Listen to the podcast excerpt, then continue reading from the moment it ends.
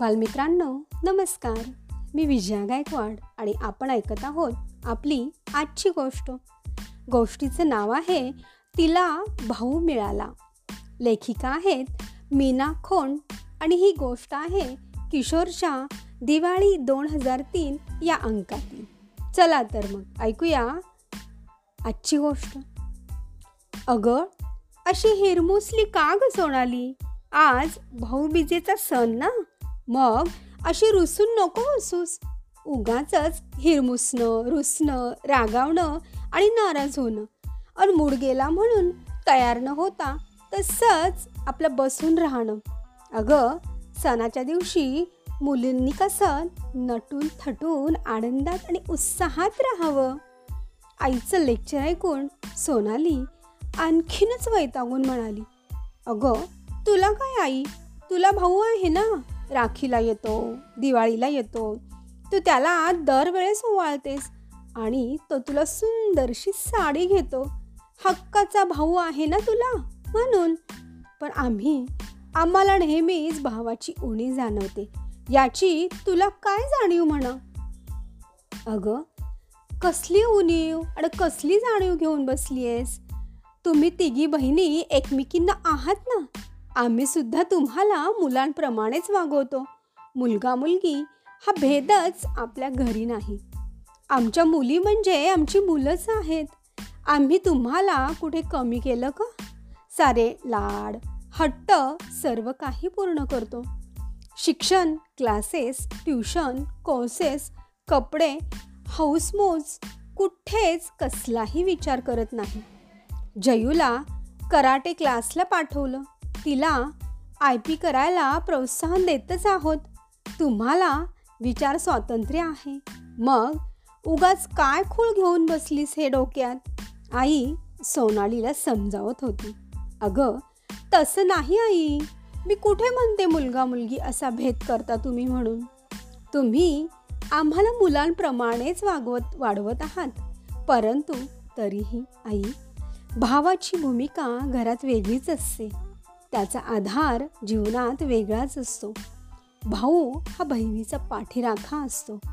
तुलाही उद्या जाणवेल की मुलाचा आधार आपल्याला हवाय म्हणून. अगं पण तू असं का समजतेस? चुलत मावस आते भाऊ आहेतच ना तुला ओवाळायला? आणि राखी बांधायला? आईनं आठवण करून दिली. अगं या चुलत मावस आणि आते भावांना काय खरंच प्रेम असतं? त्यांचं प्रेम त्यांच्या सख्ख्या बहिणीवर असतं. आणि म्हणून तर आपल्या बहिणींना साड्या घ्यायच्या आणि आम्हाला दहा रुपयाची नोट टाकायची. आम्ही काय भीक मागायला ओवाळतो? तो शो नकोच. सख्खा भाऊ तो सख्खा भाऊच ग. अगं सोनाली जिजूंना ओवाळीत जा. ताईचा नवरा तुमचा भाऊच ना ग. जाऊ दे गाई. ते जिजाजी नाहीत. ते आपले फक्त जावई आहेत. सोनालीचा आणि आईचा वादसंवाद जया खोलीतून ऐकत होती. सोनालीच्या भावना तिनं स्वतःही अनुभवल्या होत्या. भावासाठी तिचंही मन असंच आसुसलं होतं. आता जीवन संघर्षात वैचारिक परिपक्वतेमुळे ती प्रॅक्टिकली खरंच थोडी बदलली होती. पण तिचं मन सोनालीच्या भावनांचा विचार करू शकत होतं.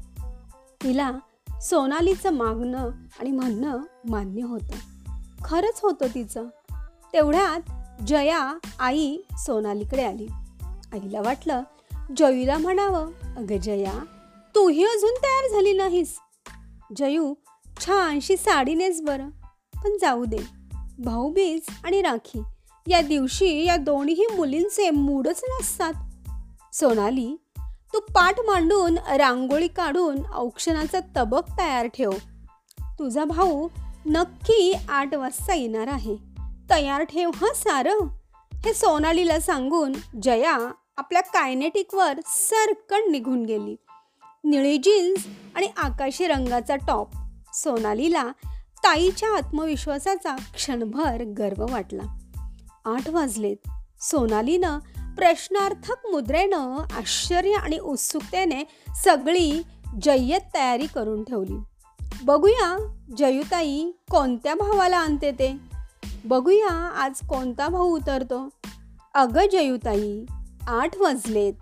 अजून आला नाही ग भाऊ. तेवढ्यात जयू स्वतःच पाटावर बसली. सोनाली आण ते तबक आणि ओवाळ बरं मला. आजपासून मीच तुझा भाऊ. अगं तुला ओवाळायचंय आईनं टोकलंच. तूच म्हणतेस ना गं आई मुलगा मुलगी असा भेद आम्ही करत नाही म्हणून. सोनालीनं जयूला ओवाळलं. जयूनं एक सुंदरसा तिच्या आवडीचा तिच्या आवडीच्या रंगाचा ड्रेस ओवाळणीत दिला. आईचे डोळे हे पाहून पाणावले. मुली माझ्यापेक्षाही दोन पावलं पुढेच गेल्या आणि सुधारक ठरल्या. याचा त्या माऊलीला अभिमान वाटला. जयूचा योग्य निर्णय परिपक्व विचार धडाडी सगळंच खरं तर कौतुकास्पद होतं. जयू म्हणजे खरोखरच कुलज्योतीच होती. सोनाली जयूच्या गळ्यातच पडली. जयूताई तूच आमचा भाऊ आहेस ग. सोनालीला एक एक प्रसंग आठवायला लागला. एकदा एक मुलगा उगाच सोनालीच्या मागे लागला होता. तेव्हा जयूनच त्याला दम देऊन चांगला धडा शिकवला होता. त्यानंतर तो मुलगा पुन्हा कधीच दिसला नाही. आमच्या वेगळ्या लाईन्स म्हणजे जयूचा फार मोठा पाठिंबा. बाबांनाही आजारात जयूताईचाच केवढा आधार वाटायचा. प्रत्येक वेळी जयूताईच फार मोठा आधार मार्गदर्शक आणि एक विश्वासू आश्वासक अशी मैत्रीण होती. आपल्या घरीच भाऊ पाठीराखा असून आपण उगाच वेड्यासारखं हिरमुसून बसत होतं असं सोनालीला वाटलं. आणि या दिवाळीत भाऊबीजेच्या दिवशी सोनाली मात्र खूप आनंदात होती. तर बालमित्रांनो अशी होती ही सोनालीची गोष्ट. धन्यवाद.